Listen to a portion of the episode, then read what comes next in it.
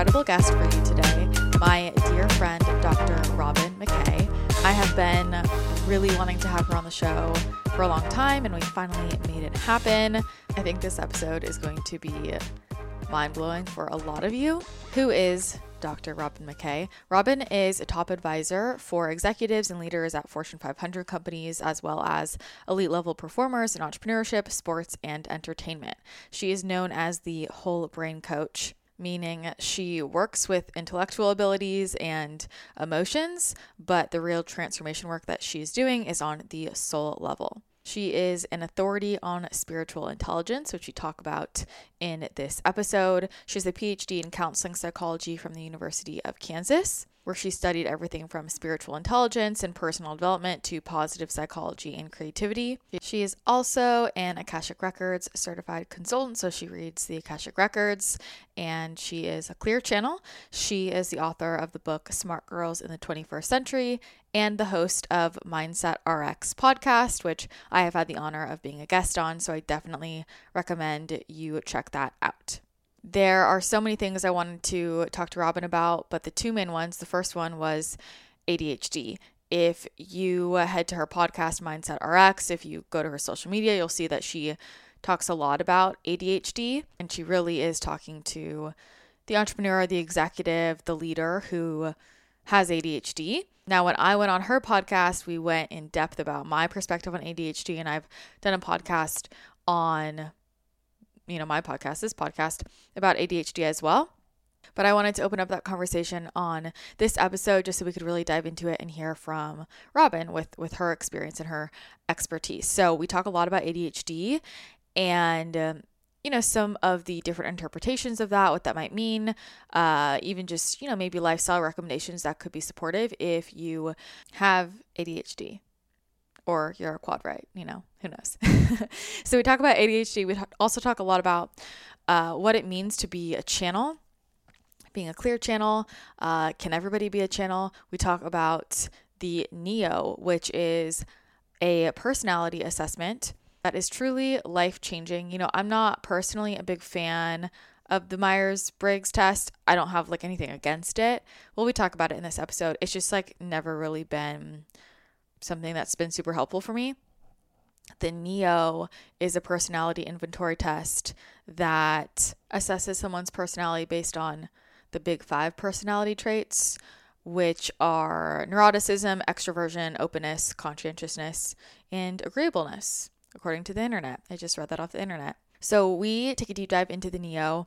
I have gotten the Neo done by Robin, and it was a really incredible experience. And I talk about that more here, but I just think it's so helpful to really validate what your unique gifts are and how you're in the top 1% in terms of the way that you you think or the way that you show up what your personality is in a way that other people aren't and so of course those are your, your unique gifts and you should lean into those and i know a lot of people struggle with this idea of purpose and why am i here and that's a whole other conversation but i just found that you know, I don't know that the Neo told me anything. I, I mean, it didn't tell me anything I don't already know about myself, but there was so much validation and just a different perspective on my personality that made me see how I have certain ways of approaching the world that are so unique to me that I didn't realize were uncommon. And so, of course, I should lean into those the same way that there are pieces of my personality that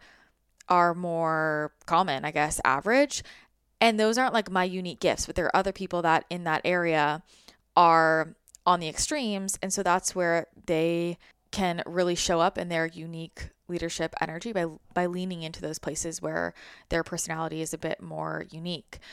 So it'll make a lot more sense in the episode, but I feel like, you know, if the Neo resonates with you, I can't recommend it enough. It was super life-changing for me and I feel like every person in a leadership position should definitely get this if they can. Robyn has offered a discount code to anyone in the audience who wants to get the Neo. So if you do book in, if you use the code Christina, C H R I S T I N A, that will get you uh, $200 off your Neo assessment. So I highly recommend that. We will drop all of Robyn's links in the show notes, but you can check her out on Instagram at dr Robyn McKay, R O B Y N M C K A Y. You can find her on Facebook and on LinkedIn and on her podcast, Mindset RX, which I highly recommend. I had so much fun chatting with Robyn in this episode. We could chat for hours, would love to have her back. But in the meantime, I cannot wait for you guys to hear this. So enjoy this conversation with Dr. Robyn McKay. I am so excited to announce that my new book, Manifestation Mastery, how to Shift Your Reality and Co Create with the Universe is officially available for purchase right now.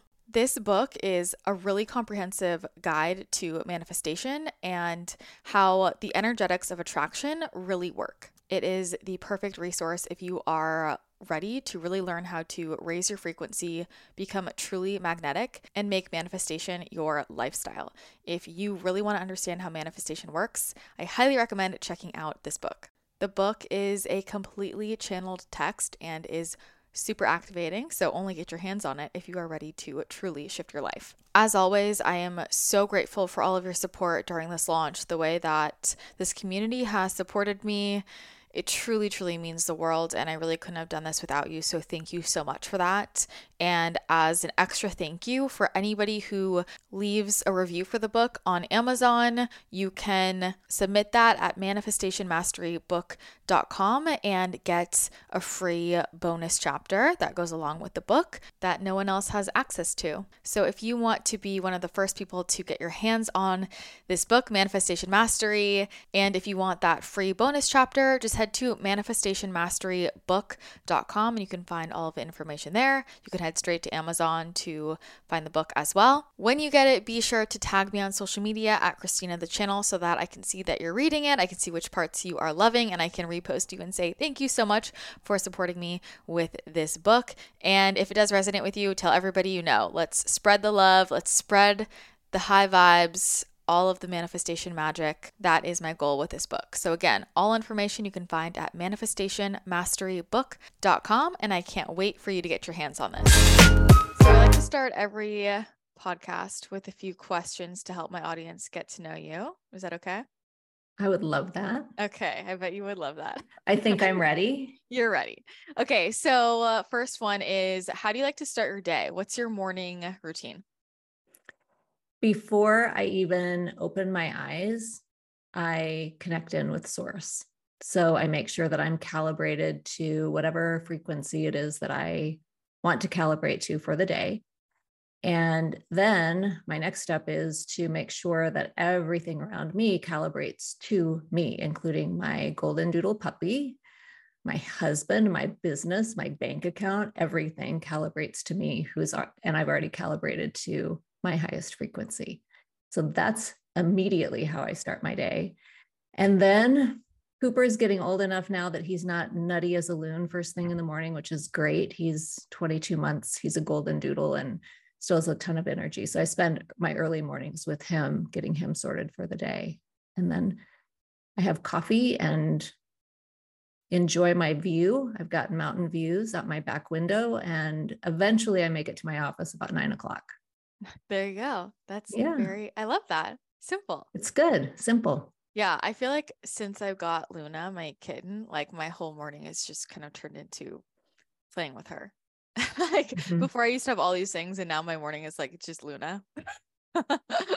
Animals have a way of bringing us right into the present moment. And I, mm-hmm. when I first got Cooper, I kind of resented that because I had a whole process that I would go through with my journaling and writing letters to money and to my business and all of those things. And that just went out the window when I brought Cooper home. And now it's, we're shifting again because he mm-hmm. doesn't require as much attention and constant watching. For a while, it was constant watching. So now I'm getting kind of back into my old practices of writing my letters and doing my journaling first thing. Yeah. Well, I find that for her, like with her, it just helped me be slower in the morning. Like I wake up and you know, I do my stuff in my head, but then like I used to just get up and like kind of get going. And now I like lay there because she's sleeps next to me. So we just kind of lay there for like 20 minutes and it's so she's nice so to cute. just oh my god, she's like a doll. she didn't look real. so yeah, she's great. She's great for me. Animals, animals are are very good for bringing you into the present. So love that. Okay, next is what's a product you're really into right now? So it could be food, supplement, it could be skincare, it could be a book, it could be a crystal, anything physical. So I don't know if you know this, but you are my curator of all things in my life. oh my God, I didn't know that, but I'm honored. I don't have time or the energy or the inclination to be as diligent as you are. And so there are a couple of things that I love right now. One is I'm having chocolate LMNT in my coffee every mm. morning, and it's like a mocha. And stop it with how amazing that is. It's so good. It's, it's so, so good. good. It's so good. yeah, I love that. My, my husband makes our coffee. He's like this.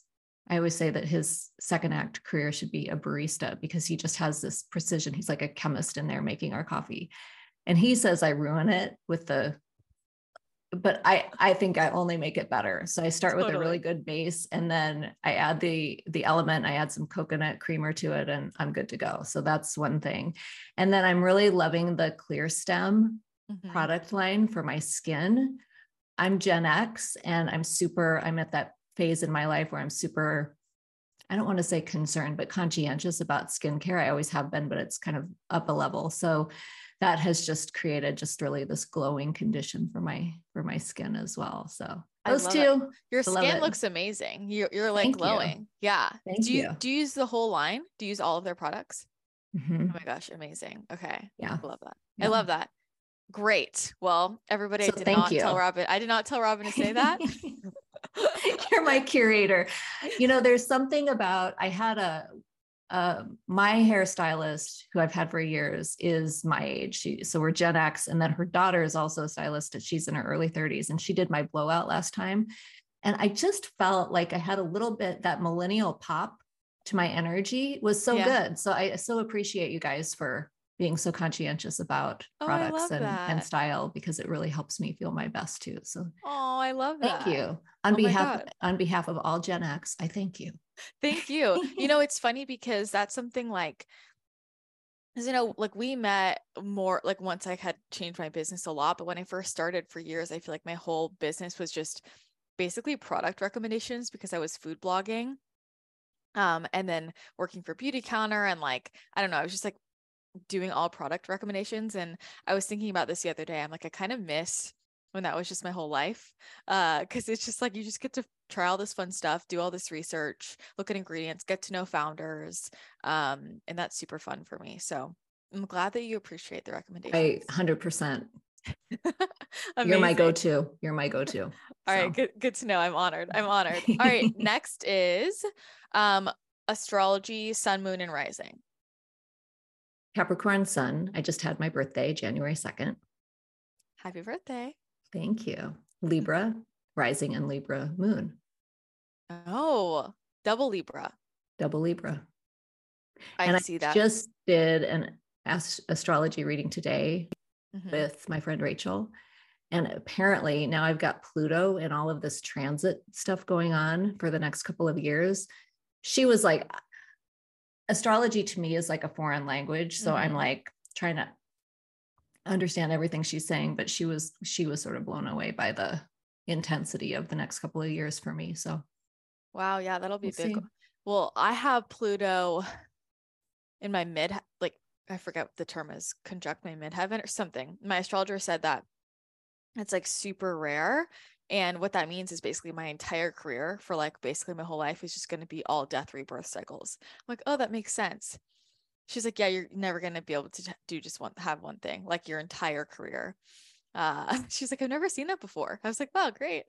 so fascinating. Yeah. I remember now that you said that mine is in Pluto is in my north node and north node is where I'm headed. So the interesting mm-hmm. thing, my mm. south node is, I think it's Virgo. Mm-hmm. And Virgo is all about intellect analytical, all of those things that you know about me. And I always say I bridge science and spirit. Mm-hmm. And when we looked at the north and south nodes, that's exactly what my chart says that I'm to be doing. So yeah. Anyway, wow. Pluto's in Pluto's in north node and it's a lot about intuition and spirit and all the things that I love to talk about. And mm. well, I'm excited to see what happens for you the next few years with Pluto running around. So that's that's exciting. It's not even a planet, is it? I don't even know anymore. I don't I don't know anything anymore. So I feel okay. What about human design? Um, energy type, profile. Um, I'm a three five generator. And what is it? Sacral authority? Sacral mm-hmm. authority. Yeah. And Cooper is a projector. He's a two four projector. I did that inspired by Luna. Yeah. Who, yeah. Who's also a two four projector. The twins. Oh, really? Yeah. yeah. She's a two four projector. Oh yeah. Oh my gosh, I love that. He's uh, such a uh, good guy. They're such good guys. Yeah. Yeah. Okay. Three, five generator. Yeah. That tracks. That makes sense. Okay. Love that. Cool. Mm-hmm. Lastly, what is a topic you're really interested in right now? What are you learning about? What are you thinking about? What are you pondering about? Like, what's been on your mind? So, you know, I've spent most of my career in psychology. I have a PhD. I did all of that work and have been doing executive coaching and bridging science and spirit and all those things.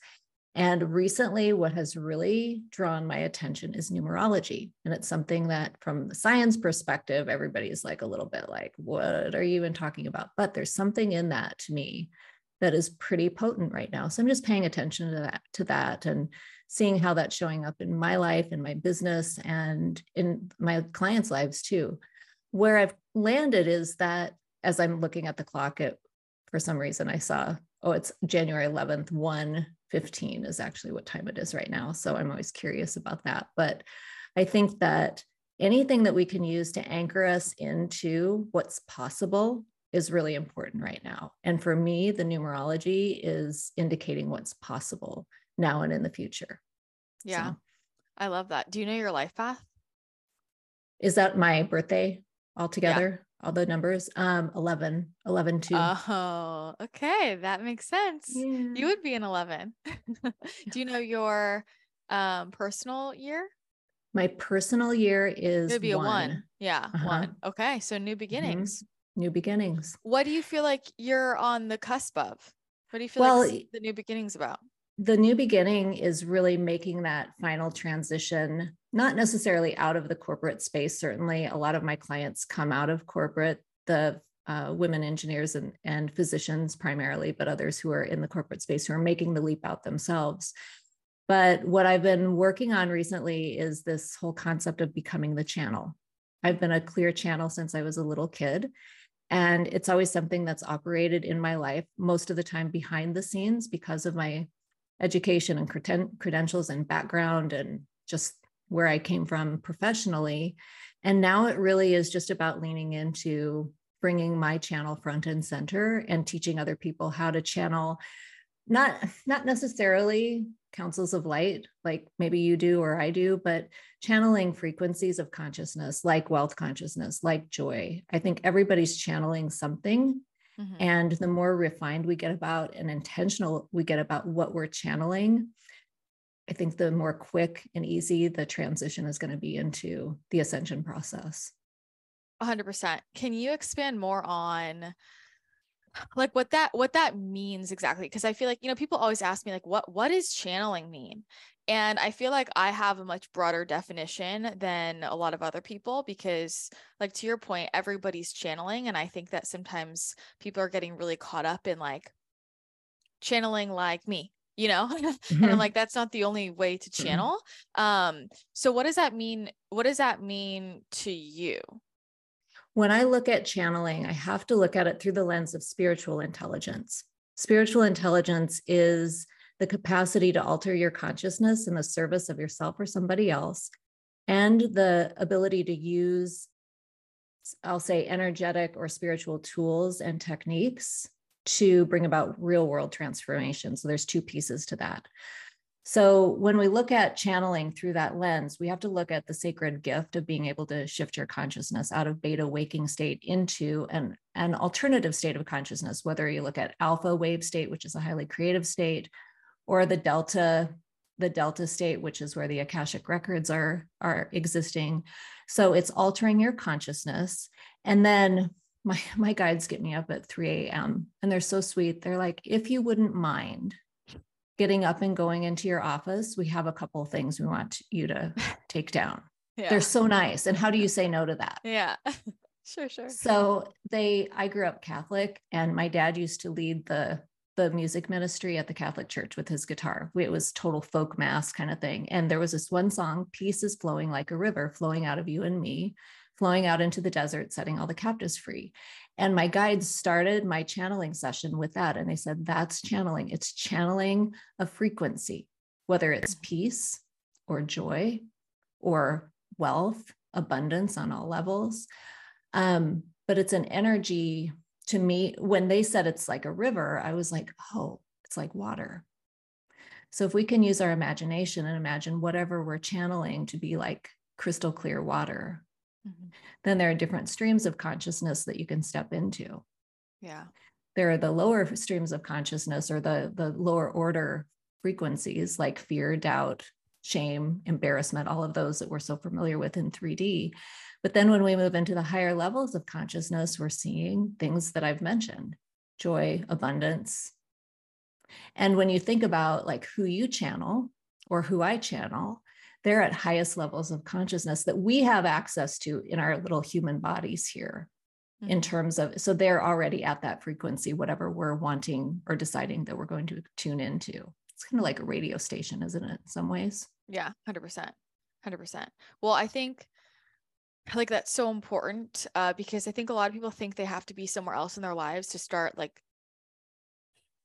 bringing through really important energies and you don't it's it's less about even what you're doing it's like how you're doing it in terms of what the energy is that's coming through you know and i think about this a lot with people um and it's such a like two four two four thing in human design right? The two line is like you have certain things you're good at and you don't really know how you're good at them you just are and you can't really explain it to other people and there are a lot of things that i do that people like want me to explain well how do you do that? And i'm like I, I can't break down a mechanic for you. It's just a vibration that's running through me, you know? And I think that's where like everybody starts to just access um that feeling of I don't even know how I'm doing this, but I'm really good at whatever this unique thing is. It's like just choosing the the frequency that's going to flow through you. Does that make sense? Yes, it does. And it reminds me, you know, I love the neo personality profile. Mm-hmm. And there's one aspect of personality called openness to experiences. And people who are profoundly open to new experiences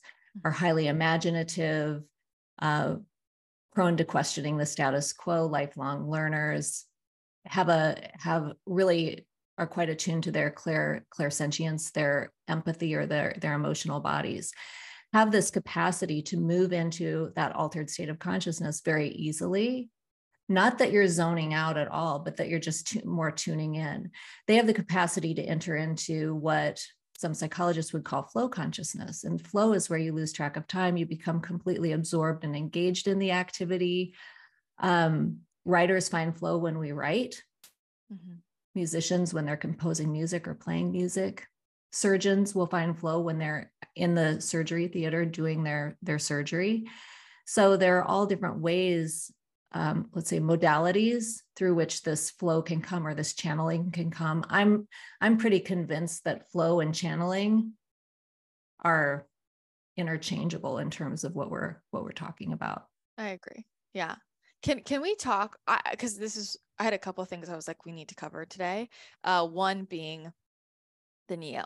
Um i had that experience with you i don't even remember a couple months ago? Uh what is time?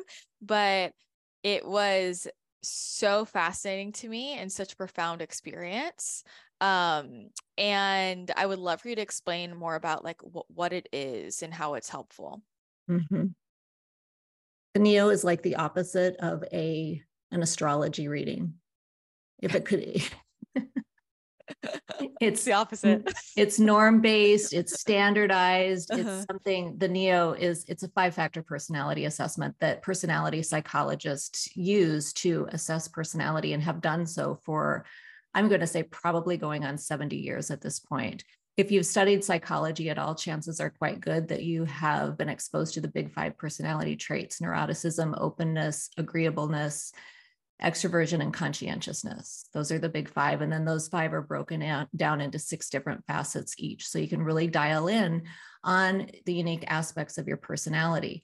But here's the thing that makes it unique I said it's norm based and standardized. So when you look at a normal distribution curve, or remember a bell shaped curve from college where you were graded on that, 68% of the population have average personality scores.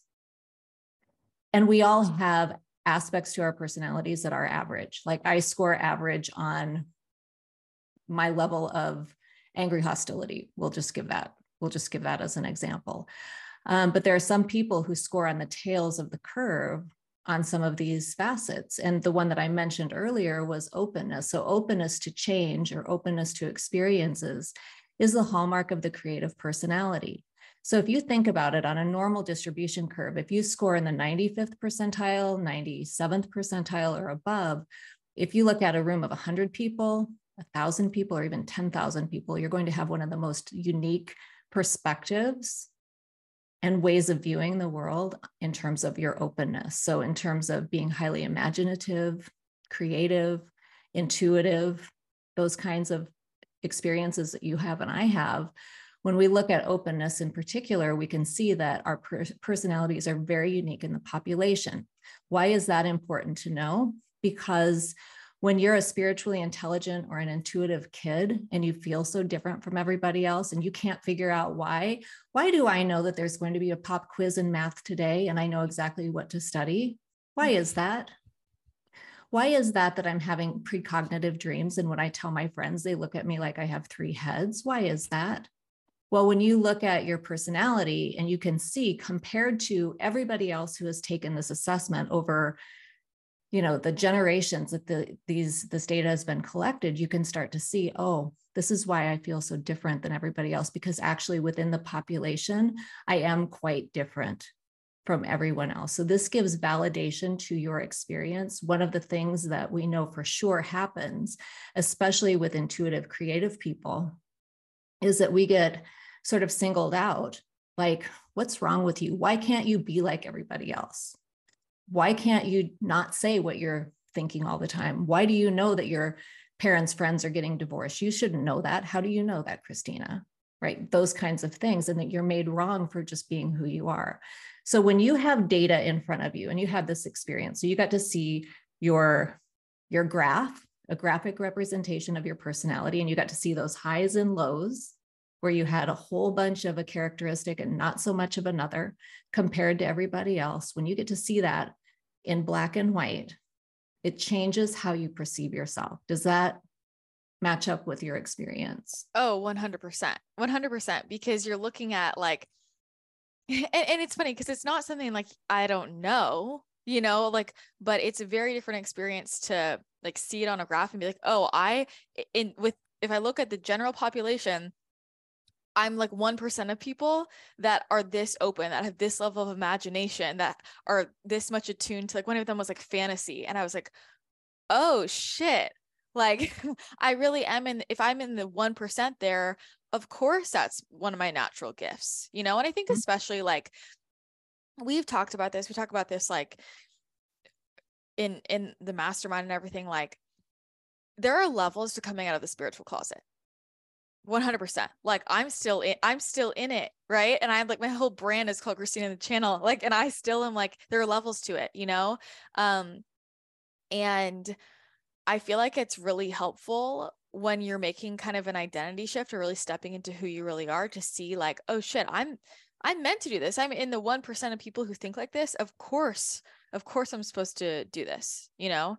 Um and there there are other mm-hmm. people who are in a 1% that i'm general i'm you know i'm just average and that's not my unique gift. So i feel like mm-hmm. it's really helpful to like have you know this um like very tangible oh these are my unique gifts and other people don't think like this. And that's your edge for sure.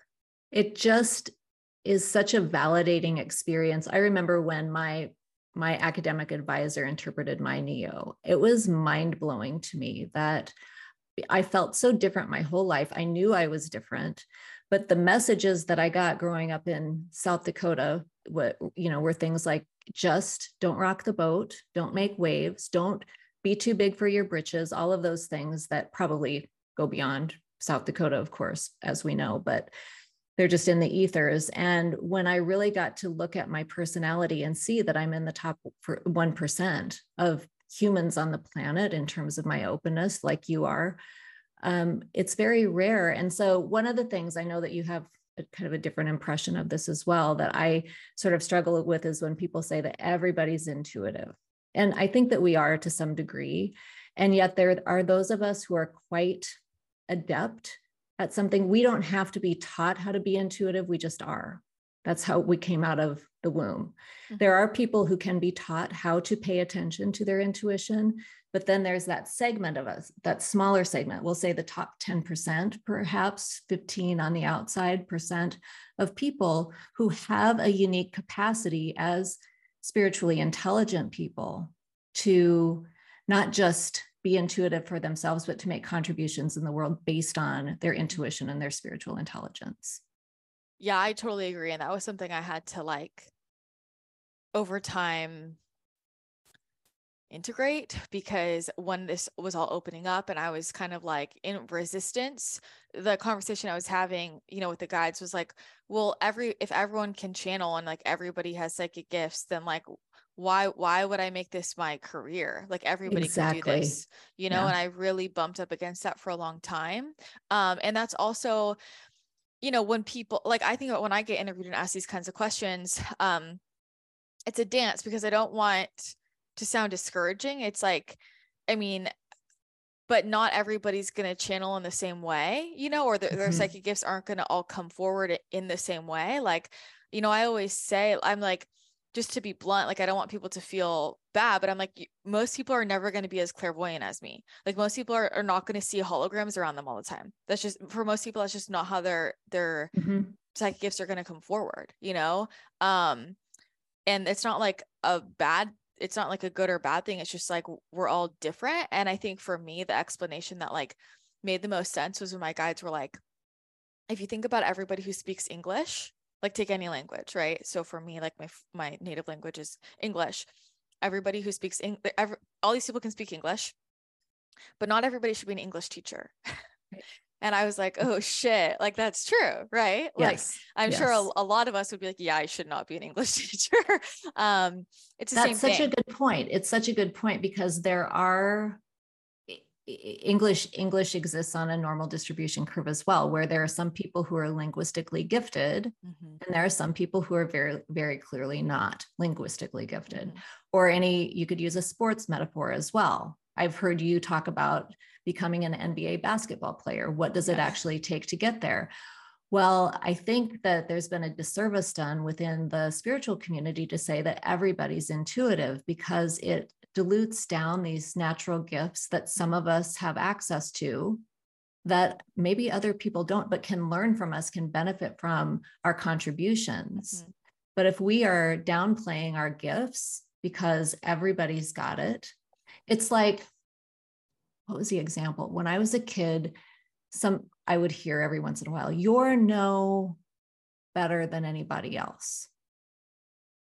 But what I would hear is that you're no different from anybody else. And I knew that that was not true. Mm-hmm. So when we look at your Neo profile, it doesn't mean that you're better than. It's not a comparator in that way. It's a different from.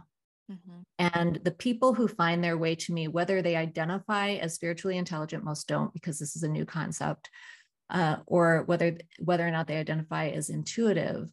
When I look at their neo profiles, I can see and I can pinpoint that in fact they probably are intuitive and they probably have had this gift for a long time and it's been in the closet behind the scenes because they don't want to be perceived as weird or different or whatever from their from their colleagues and yet that's the very thing that makes them unique and that's their gift yeah. so a lot of times the process and you know to your point about the levels of whatever the levels of intuition the levels of becoming a channel it's awakening to it and arising to your gifts mm-hmm.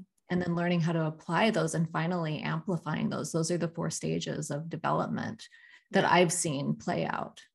Yeah. No i totally i totally agree with you. I think it's all in like what's the, what like what are you what are we talking about specifically right? Because it's like everybody is intuitive, right? Like we do all have those. And like I could put anyone through like my psychic development course and like you're going to tap into your intuition, but the way your intuition comes through might not look like the way it comes through for me. Um, you know what I mean? Or it's like we mm-hmm. all it's it, it's the basketball example. You know, I can learn to play basketball. I'm never going to be a professional player. that doesn't mean I can't play, you know? Right. So I think and it doesn't mean you can't have yeah. fun from it. It doesn't mean that you mm-hmm. can't benefit from it or won't benefit from it. Mm-hmm. Because you and I both know where the world is headed in this ascension process is to accessing and aligning with our spiritual gifts, talents, and abilities, with our ancient gifts. Yeah. That's where we're headed. Not everybody is on this pathway, but those of us who are find their way to people like you and me to be able to activate and align with their gifts that have been latent. Yeah. Or have been in the closet behind the scenes operating and bringing those front and center out of necessity. Yeah, I'm really glad this conversation is coming up. It's it's been on my mind because I like to keep the definition of channeling broad enough, right? Because to me like it is flow, but then also to your point, it can get diluted you know, around like when people like, I'm channeling, I'm channeling. And it depends on our definition there, you know? And I was, I was watching this series, like, I think it was just called channeling. Um, and it's all about different trance channels. And, you know, one person in there, there's a bunch of different, bunch of different people, um, was saying, yeah, anybody can, anybody can trance channel. I was like, no, they can't. like, like they're just not going to you know um and so i think that there is that balance there of like i don't know i don't know how you feel about that but i'm just like there like there are certain i could look at any modality and like there are just certain modalities i'm like i'm never going to do that you know mm-hmm. what I mean? Like it's just not my unique gifts. Um, and I think that sometimes we're trying to be so inclusive that then we're we are watering down like where people do have a gift because everybody does to some degree, kinda. Mm-hmm. But kinda. You, you know, you think that some people don't have something they're like let's talk about let's talk about the personality characteristic of order shall we yeah yeah like there are some people who order falls under the under the factor of conscientiousness mm-hmm. there are some people who are ocd in terms of order everything in their place, everything has its place. And if it's out of place, probably something's going to go sideways in my life. That's not me. And I know it's not you either. If you look at my desk, I've got my keyboard and my tarot cards and my lip gloss and all of this stuff below my screen. Um, I appreciate order, but my my in my neo profile, my score on that particular facet of personality is average. So I'm about as orderly as everybody else. So, yeah, I have some degree of order. Can I be more organized? Can I be more orderly? Yes, I can flex into it, but what's the cost of that? It's exhausting, it's frustrating, it's overwhelming, whatever. And so, am I willing to pay the price to be more orderly if it's not in my inherent in mm. how I'm hmm. wired? So, so if we have a, a a trait where we're like average. If we try and lean into an extreme, that's where we're going to be exhausted because it's not think? natural for us. Yeah, yeah I mean, I look do. at look at extroversion. So uh-huh. if we uh-huh. look at the Myers Briggs on that polarity of introversion, extroversion, and then some of us they've made up this new term called ambiverts, which are kind of you can go either way. Um, first of all, there's no this is going to be controversial but i can't help it i have to Please say it. the personality psychologists call the myers-briggs the zombie personality assessment that won't die i feel that way I, I i mean i you know i i studied psych in undergrad and like the Meyer, I just never liked the Myers Briggs. Like, and I feel like all these people are obsessed with it. I just have never resonated with it. I don't know what I am. I don't, I mean, I've taken it. I don't remember. I just, it was like, the Myers Briggs for creative people in particular, who are also very bright um, on an IQ, from an IQ perspective, often that will tell us more about what we're not than what we are. And when you get a bunch of creative, intuitive kids or young people in a room together and you give them the Myers Briggs, they're INFPs, like all of them, or INTPs or whatever. Yeah. And so it's like, how does that? Okay, so great. So we're all that. So how does that help me understand myself better if everybody in the room is just like me? Yeah.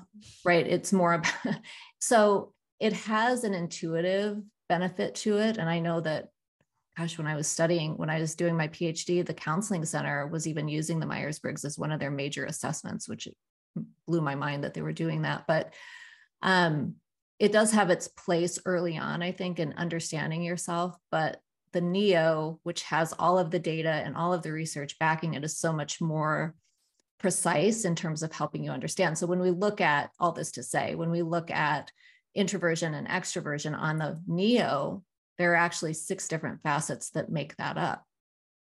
One of them is, one of them is how gregarious am I? Do I love to be in the center of the room, you know, at this at the biggest party and, you know, having the best time or if I'm at that at that party am I under a table reading a book instead?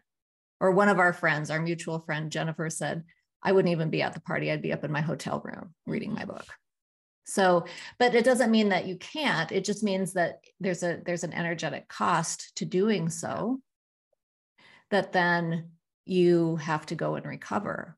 And I've been saying for a while now that a lot of the the the spiritual entrepreneurs who are doing quite well in business right now were kind of wired for this time because they are more introverted overall yeah. so it's okay to be sitting at your screen for 8 hours a day talking to people who you can't see it actually is kind of um, not as taxing on your nervous system as when you have to go out in public and be on stage and do all the things that we used to have to do all the time in order to be of support to people. If you want to uh, manifest more money, more fulfilling relationships, better health, but despite doing your daily manifestation and visualization practices, it isn't coming to you easily. This is what you need to know. What I have learned through my own experience again and again, and through the experiences of all the people I've worked with, is that the main reason why people have trouble calling in more of what they want is that they have underlying limiting beliefs that there is not enough, or that they aren't actually worthy of receiving what it is that they want.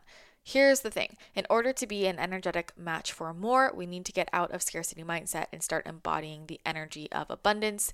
This allows you to effortlessly attract more abundance to you, whether you want money, relationships, health, any physical form of abundance. If you are wondering how to align with the energy of abundance and how to effortlessly attract different forms of abundance into your life, I have created a brand new course that teaches you the exact practices that I use and my clients use to align with abundance in all areas of our life, making manifestation effortless.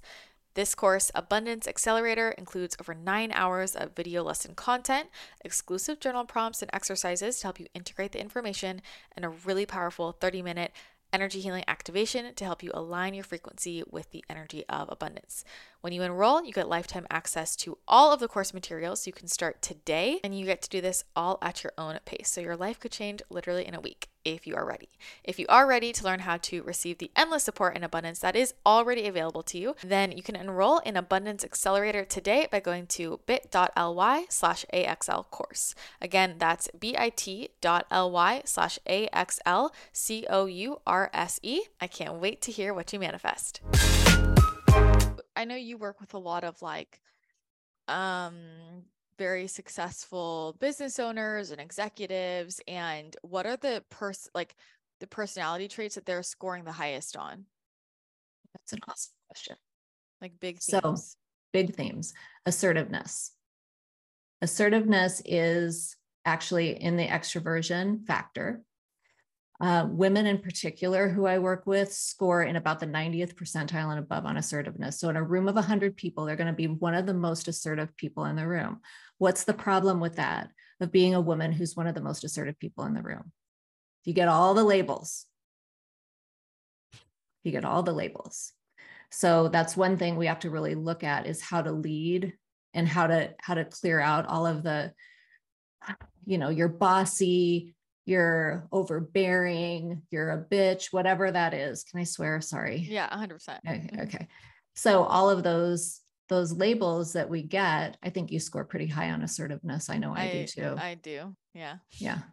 And so you know when you're a little kid and you're the you get labeled the bossy one. Well, are you?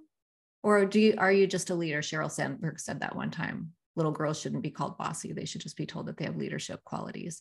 And that is true. But we have these societal, cultural, generational, and genetic influences that create the conditions for us to kind of dull down our natural leadership to get along with others, to not rock the boat, to advance our careers in a way that you know make make logical sense i'm using kind of air quotes there around that so assertiveness is one the people who come to me are all super open to experiences so when I say everybody in my sphere who comes in has the capability of channeling, of becoming the channel, that's actually true. Hmm. In the larger population, probably not. But the ones who find their way to me, and likely if we were to do NEOs on some of your private clients, we'd probably see the same thing is that they actually do have the capability of doing so. Hmm. Um, assertiveness, openness, What's another one? Oh, here's one that's hard. So, neuroticism is a word that I don't like, but because we use it wrong all the time. But what neuroticism actually is, is the uh, sensitivity to stress and emotional reactivity. So, it answers those two questions. One of the things that I see with the people who come to me is that they're on the extremes. Either they have a lot of neuroticism in their personality profile, meaning that their nervous system is wired hot. So they have a lot of anxiety, a tendency toward depression, a short fuse. So there's that angry hostility that I mentioned earlier. They might have some impulsivity, impulsivity, meaning um, the over the addictive kind of things, so overeating, over drinking, over sexing, over gambling, those kinds of things and then just a general sensitivity to stress. So they're on one end of the spectrum. And then the other extreme also find their way to me. They're the ones who are more like the rocks, like they are unflappable, unmoved by the storms of life. They're mm-hmm. good in a crisis. The problem that they have is that their bodies burn out long before or long after they're they're emotionally burned out but they keep going because their bodies are wired to just keep going. So they're the ones who are probably going to be the marathoners and the extra the ultra marathoners. They're going to be the ones who show up with kidney infections and bladder infections and low back pain mm. that kind of thing. So they somaticize a lot of their symptoms and they just keep working because they can. They have a high tolerance for frustration so I have to get them a little bit more sensitive to their bodies to start paying attention to their bodies. And on the other end, we have to manage the nervous system for the ones who are high on neuroticism facets to help them have a clear filter through which they can channel their energy. If you think about it, if you're anxious all the time and you're channeling, all of that energy that you're channeling gets filtered through the lens of anxiety. So now the sky is falling 24 7 Mm-hmm. Yeah, I know my nervous system runs hot. Same. Same. But but I also do have an ability to like push through it. Like Yeah, you have so you have if I'm remembering correctly, you probably had a little bit of a spike on anxiety, I'm thinking, mm-hmm. or it might have just been that overall sensitivity to stress. Mm-hmm. But then you've got this high level of conscientiousness, which is a completely different factor right? That's the work ethic. And you're you have a lot of conscientiousness built into your profile. You're like a workhorse. Mm-hmm. So you're managing and plus you're really smart. So you when you have an experience of anxiety, depression, just sensitivity to stress, you just deploy some of your intellectual resources to manage that because you can, not because you're hiding it, but just because you can to push through whatever it is. But then at some point, there's going to be some blowback from that. Oh, for sure. I think some of my favorites in here were uh, I'm very disagreeable and yes, and the gregariousness. What was your gregariousness? About, can we talk about? Uh, I have not. I'm not very gregarious. I'm like I think it was super low. Yeah, you'd be under the table reading the book at the yeah. at the party. Yeah, yeah, that was that super low. Yeah. So, and you're disagreeable, and that's another of the characteristics of the people who find their way to me is that um, there's a level of disagreeableness, meaning that you let your yes be yes and your no be no. What here's what I always say is that when you're creative, innovative, um, when you're highly imaginative and you have these great ideas that come through, you're disagreeable enough to push through, even when people are saying, Oh, Christina, that doesn't make any sense. That's not logical. And you're like, you know what? Fuck off. I'm doing this and I'm going to do it anyway. And then eventually they get on board or they go away. Right. It's true, true um, story.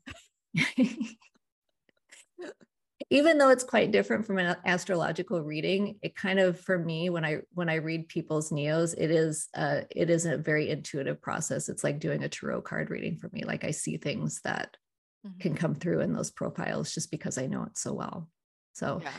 yeah um there are some people who will find their way to me who are pretty agreeable and i have to teach them that no is a complete sentence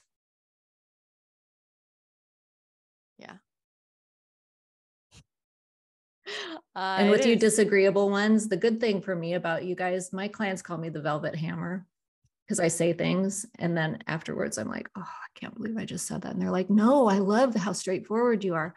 Um, with the disagreeable people, you guys can really just hear what I have to say without getting your feelings hurt.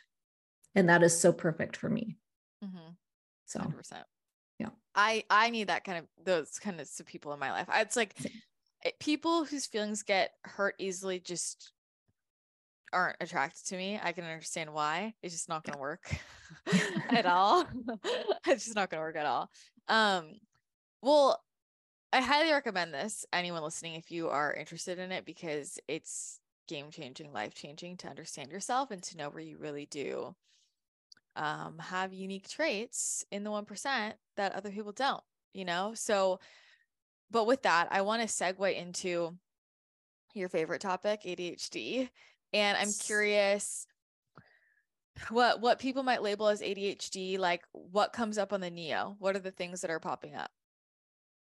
So did you know this? I know you did because we've talked about this before, but for the sake of everybody, mm-hmm. there was some research done years ago by one of my my academic mentors colleagues. So this was in the mid 90s that she did she looked at the characteristics of the creative personality and the diagnostic criteria for adhd and you know what christina? They're the same. Yeah i bet. Yeah.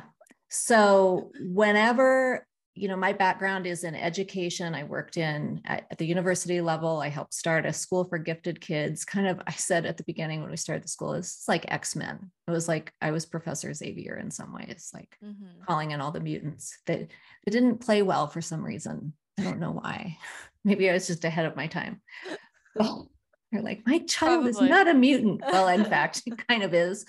Um, so when we look at ADHD, one of the things that, especially for women who are spiritually inclined, what we're looking at is probably a diagnosis. And I'm not diagnosing you or anybody here, just so we're clear, but we're, we would be looking at an inattentive type of ADHD. Daydreaming, not paying attention, forgetting things, you know, kind of the, the um, absent-minded professor would be a great archetype. But what's the gift in that? We can access higher levels of consciousness when we're daydreaming. We're actually tuning into other levels of consciousness other than our waking beta state. Um, we're picking up on intuitive things. We're picking up on thought forms. I'm guessing, referring back to how did I know I was getting a pop quiz? I was probably tuning into my teacher's thinking and was just picking up on her thought process. I shouldn't say just, but you know what I mean? Like you can pick, you can tune into that. So that's one. The impulsivity that we see in the neuroticism shows up a lot with ADHD that um, not tolerating frustration well and needing to self soothe is part of that more um, hyperactive or impulse, impulsive type of ADHD. The low being low on order with conscientiousness, being a, your desk is so messy. Why can't you just be tidy like the other kids? Well, that's kind of part of the ADHD as well. But also, when you look at from my own experience, and perhaps you can speak to this as well with in terms of messiness, my priorities are just elsewhere. Like I would rather sit down and write than clean up my desk. Same. I appreciate it. I hire somebody to you know clean my house for me because I, I love having a clean house i'm just not the one who it loses my attention and I get bored, which leads me to the next aspect that is similar is a high need for change. That's the openness to experiences. So if you score high on openness to experiences on NEO, chances are quite good that you're going to have some characteristics of ADHD. So those are the ones that kind of I've I've been seeing have shown up. What I'm also kind of playing around with is this idea is if you have ADHD, are you also more inclined to be spiritually intelligent? I think yes, but Yeah. we'll see. We'll see where that goes. I mean, let's just like open it up. Like, what's your perspective on ADHD?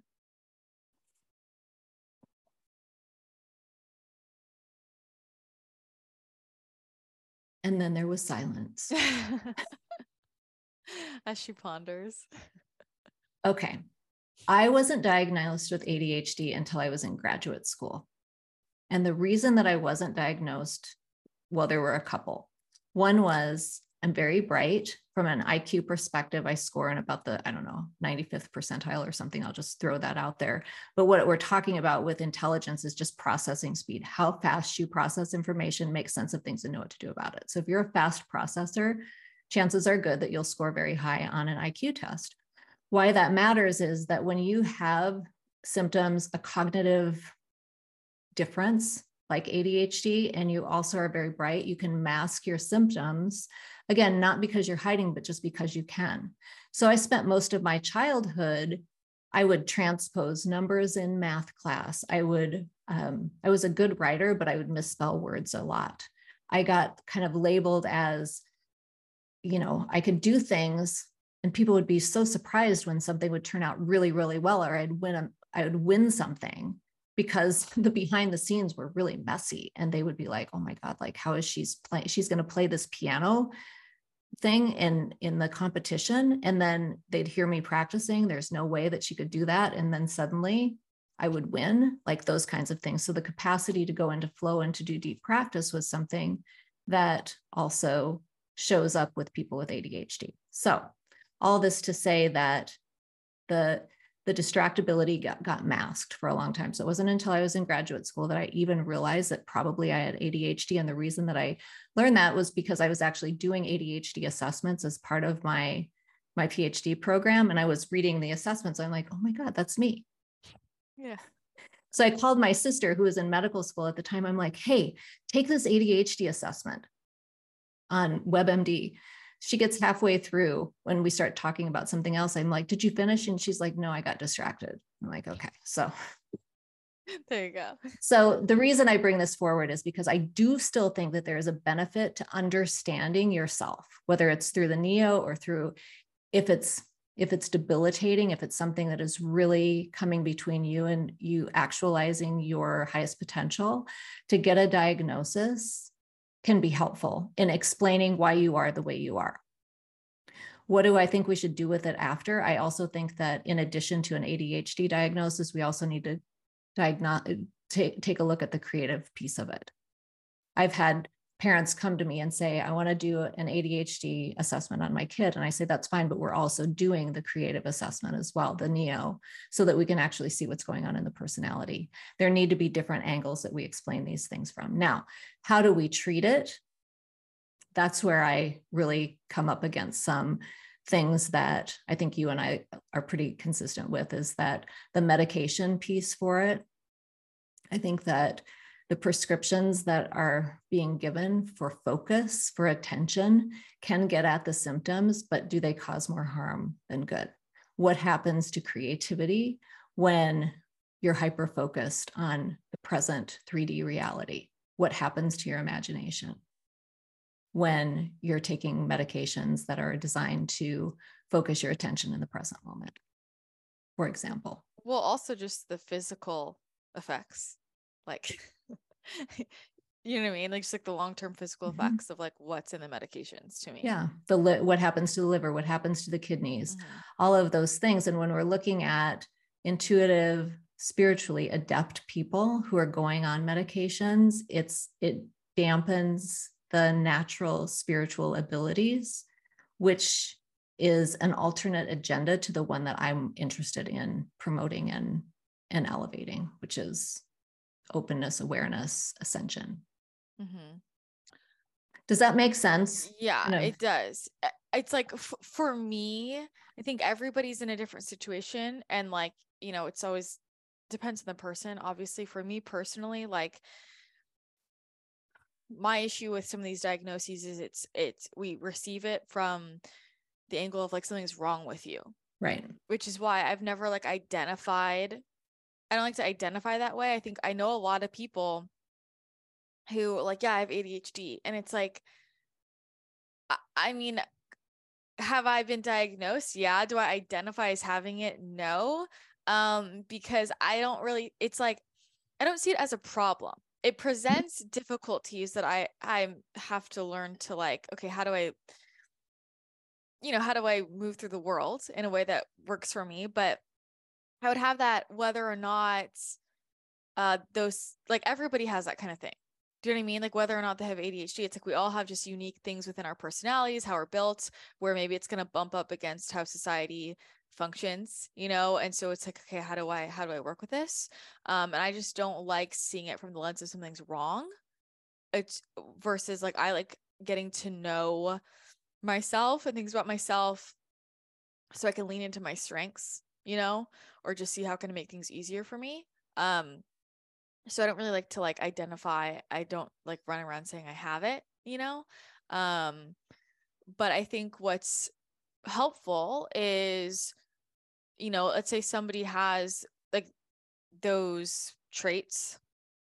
What are some of the lifestyle recommendations um to support them like let's just mm-hmm. take like you know i guess treatment out of the question like but just what are some of the lifestyle things that you that you would recommend you know? That's like i know a great question. I, I mean because i still i still battle with this and i you know i always joke i'm like do i have adhd or am i a quad right? Like i'm just always like i mean i can't or are you in the 99th percentile on openness to experience? Yeah like all totally. of those depending on the lens that you're viewing that through, it can be a deficit, it can be a strength. And I always take a strengths based approach to any anything that we've got going on in our in our personalities or in how we're wired. So a couple of things I would say I I identify as having ADHD and one of the reasons that I do and I made this decision consciously is because I can look like I have my shit together. Mm-hmm. I mean, I can and i've i've been able to do that for a long long time. But it's come even as i say that it's come at a cost of of having to do a lot of masking of symptoms. Like uh, one of my mentors sent me an email. Do you want to do this? And i look at it and if i don't do it in that moment it's gone. Yeah. And she knows that about me so she'll circle back and say sweetheart and she's very sweet with me about it because she knows that I have ADHD too. And it really helped my relationships and how people relate to me when I'm educating them about listen, I do have ADHD. And if I miss something, it's not because I'm incompetent and it's not because I'm lazy and it's not because I'm, I don't care. Right. But it's just how my brain is wired. And so I appreciate your kindness and grace in coming back to this right? So that's one thing. Um, and the other thing that i i think it's important for me in where i am in my life to identify as that and to just hold space for people who do have neurodiversities especially in entrepreneurship because there's still so much competition and comparison and all of those things that we need to remember what makes us unique is actually what gives us the ability to contribute in the way that we do in the world so, in terms of interventions, we'll call them a couple of things, and you have to try it out for yourself. So, I'm not diagnosing and I'm not offering prescriptions or anything like that in any kind of medical sense. But what's worked for me meditation, regular meditation, binaural beats is very helpful, and tapping the EFT mm-hmm. has been very helpful for me just in managing my nervous system. I've been playing around with mushrooms non hallucinogenic mushrooms, lion's mane in particular. I learned that from somebody who was on one of your podcasts, the oh. Organifi lady, the Organifi oh, lady. Yeah, May. May. She was yeah. talking about that. And I actually give Cooper mushrooms too for his anxiety based on that. from that same company. So um, that's been helpful in terms of my focus. Electrolytes, the LMNT has been helpful regular exercise and weight training, muscle training has been really helpful as well. Keeping my physical body strong has been very helpful. And I'm an athlete my whole life. So maintaining and developing my strength is something that just continues to help me focus in terms of my own leadership. Um, I've tried, let's see, what else?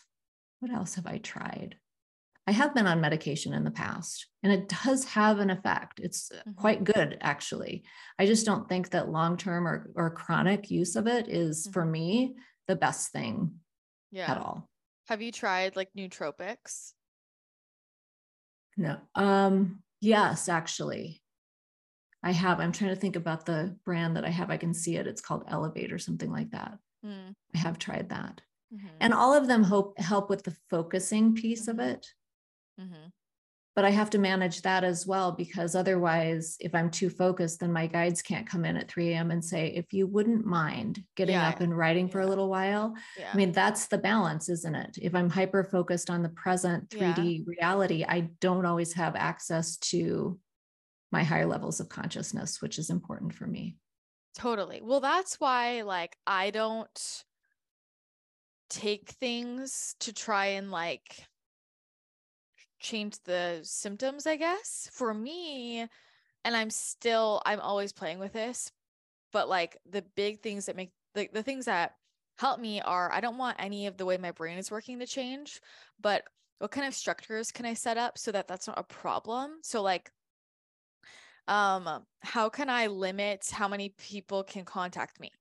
Like because the second if I have if I can go on Instagram, check my text, check my Voxer, check my email. Like I'm just squirrel braining and I'm never getting anything done. So I have to be really strict with myself about like, I'm only checking this thing at this time on this day, you know? And for me, it's boundaries, right? Mm-hmm. Or like mm-hmm. I just I just can't look at my phone, you know. And so when people are like, "Why aren't you answering?" It's like because the second I do, my brain, like I I can't. You go down to the rabbit hole. Yeah, hundred percent. You know, or mm-hmm. for me with with writing books, it's like it's hard for me sometimes to articulate or explain express really how important it is to me like hey if i'm editing my book i cannot have any other thing come into my awareness because and this happened to me last week and i got frustrated because i had blocked off my whole week to edit my book um, and there were some things that came in that were like timely that then like needed my attention because it's like you know first week back kind of um and because of that like my whole week just kind of blew up because my brain was then taken everywhere else and then i can't get back into what i was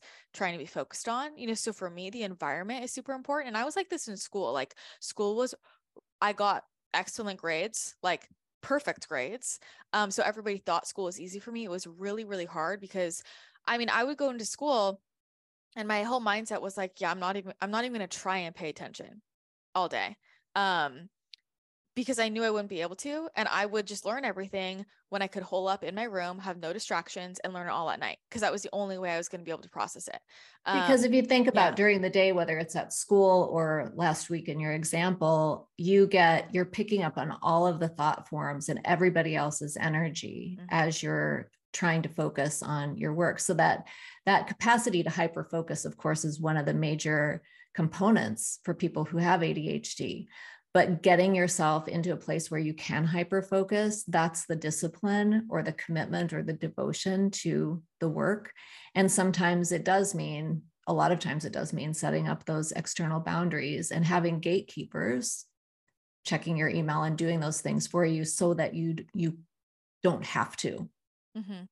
Otherwise you're right your productive your productivity goes in the tank because now you've got 17 other things going on in your head that you're trying to trying to manage. One of the things from a you want to go into asking our guides to help us with this. I my dad has ADHD too. He's a real estate broker and an auctioneer. So he's really like, he really is like all over the place. And I talked to him one time and he was like, Oh, I've got like six deals going on. I've got, you know, and I could see like the contracts like swirling around him. So I had him put each of the contracts in a bubble and then I had him assign one of his guides to each of the contracts. Mm.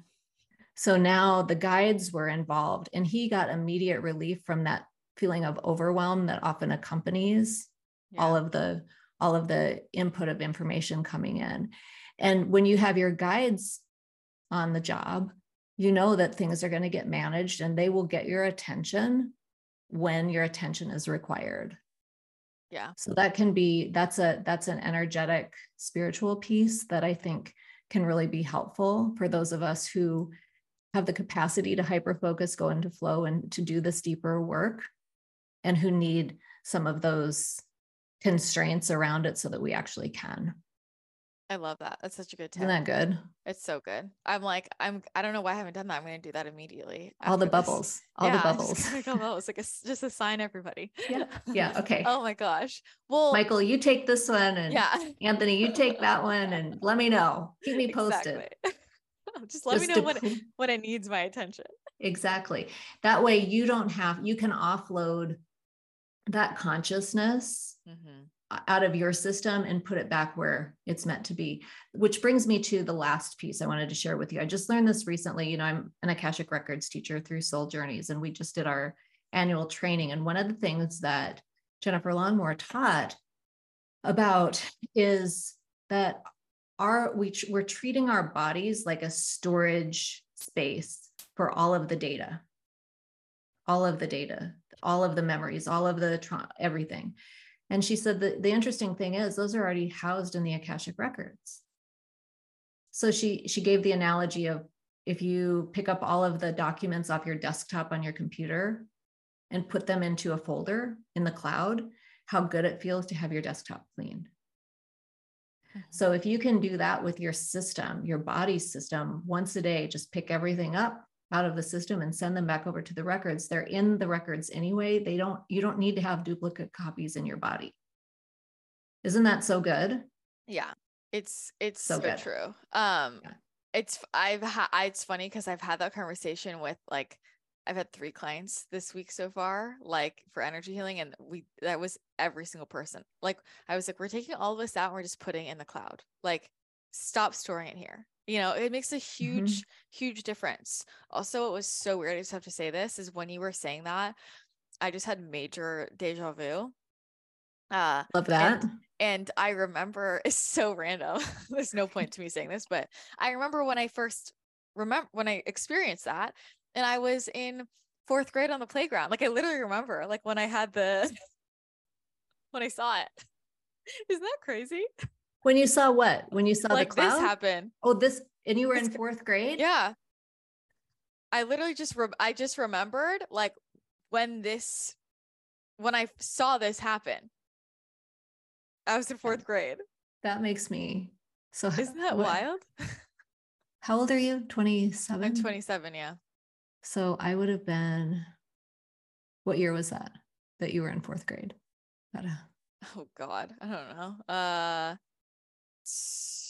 2004. Okay. So I would have been just at the beginning of my spiritual journey. It would have been, Wow, yeah, yeah, that's so cool. 34. I was probably riding horses or something. It's so crazy. And here we are. I Here we to are. I just had to say that. Oh my God. Yeah. Wow. I have chills. I love when that happens. Um, AD- ADHD. Squirrel, you. keep Thank up, you. people. Um, That's what's so funny. We're talking for so long, we can go into hyper focus on this. Yeah. And yet we have this ADHD, which is like our attention is everywhere. But I know, I know, but I, I love it. Well, I want to know like, because you talk about ADHD all the time, you know, and like, what is what it what do you want people who have ADHD to know? well, first of all, you're not broken. Second of all, there is a, another way of looking at your symptoms that has nothing to do with deficit and everything to do with how your personality is wired. And those are the very things that we need to leverage for whether you're in your spiritual business or in, you're still in a leadership position in a in a professional corporate space. You have to understand that you're more than a diagnosis. There are some people, a lot of people don't have a formal diagnosis, but they suspect that they do. And there is something validating about understanding what's going on with your brain.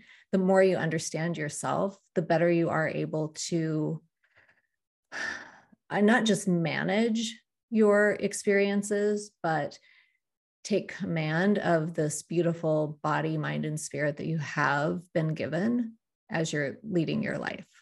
And I think that's the most important thing. The more you understand about yourself, the easier it is for you to navigate these. I don't even know what to call these times that we're living in, but these changing times, we'll just say. These changing times. And the other thing, the last thing I would say, I always think about myself when I was at a place where I didn't understand. I didn't understand that I was intuitive. I didn't understand that I had ADHD. I didn't understand how smart I was.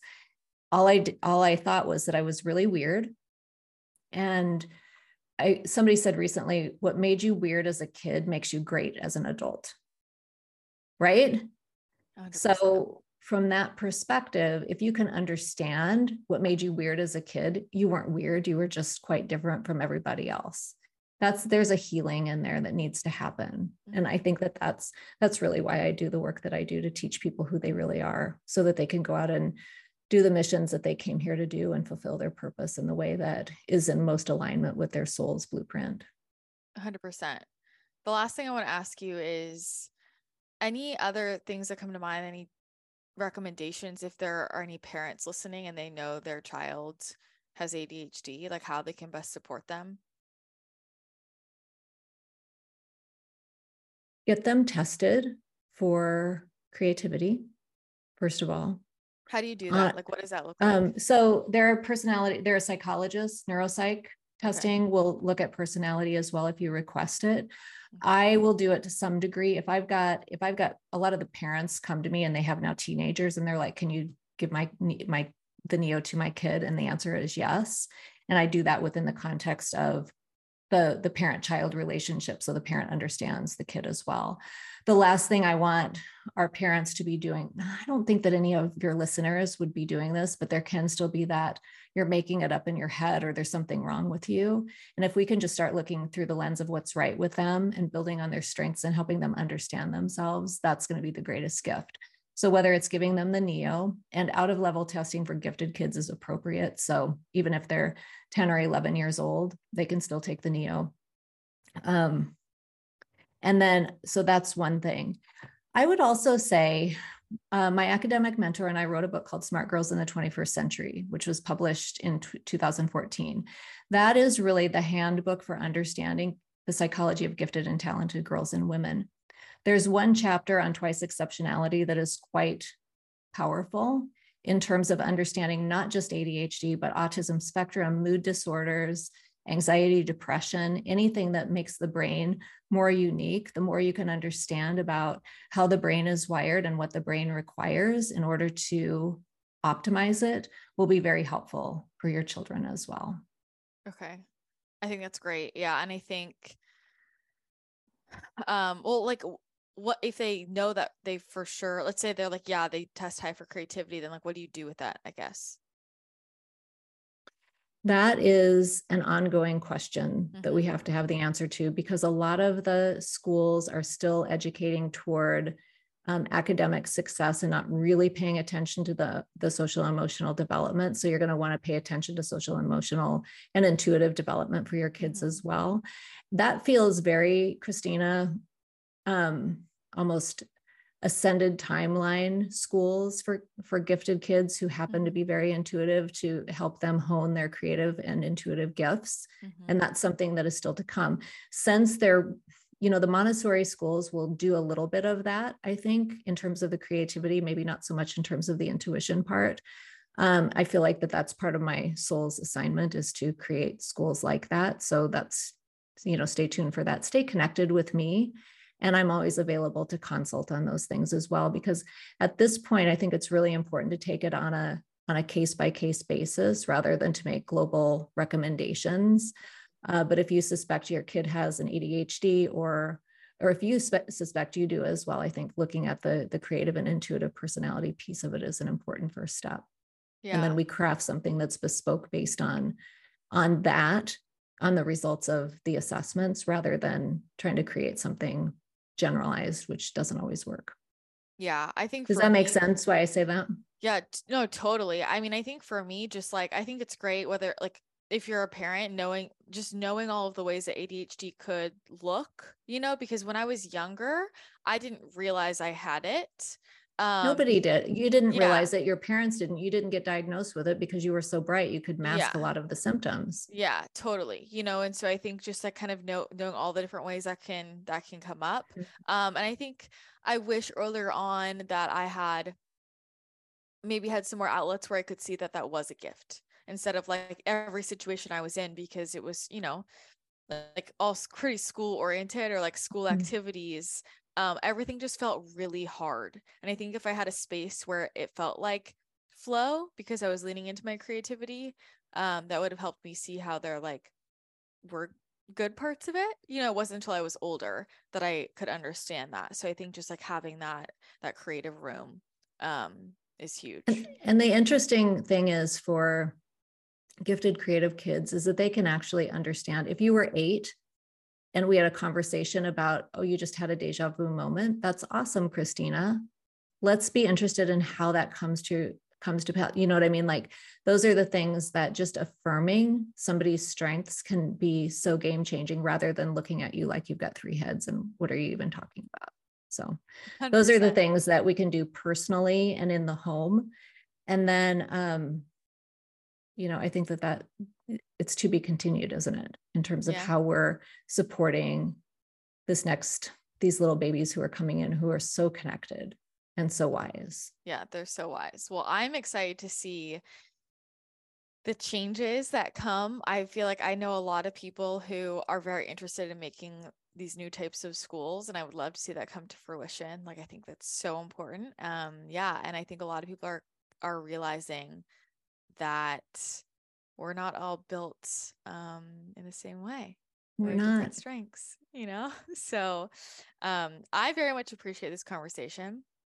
I know that you have many ADHD conversations on your your own podcast. Mhm. Um, can you just let everybody know where to connect further with you, um, where to uh, maybe go if they want to uh, book in with the Neo? Just any links you want to yeah share.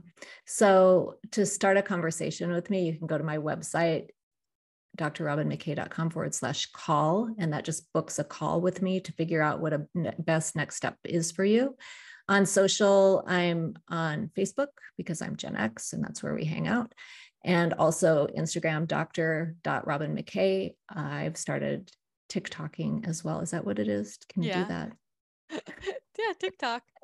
TikTok. and um oh my my podcast Mindset RX is on iTunes and what's the other one? Oh my god, I just Spotify. Thank you. Yeah. I totally lost that word. I yeah, I love my Mindset just RX. You were on it and I think that that's such a great conversation that you and I had on your take on ADHD on my podcast, so I would direct them there as well to get your more of your perspective. That's a really yeah, I have opinions, obviously. I think everyone knows I have opinions. I love I'm your assertive. opinions. I, yes, you are. Yes, you are. You have a level of assertiveness that is unsurpassed by most humans. So I Wow. appreciate that. I appreciate that. in the Yeah. top 1% of assertiveness. And the top, the bottom 5% on agreeableness. So there Yeah. you go. Sorry, everyone, I'm very disagreeable.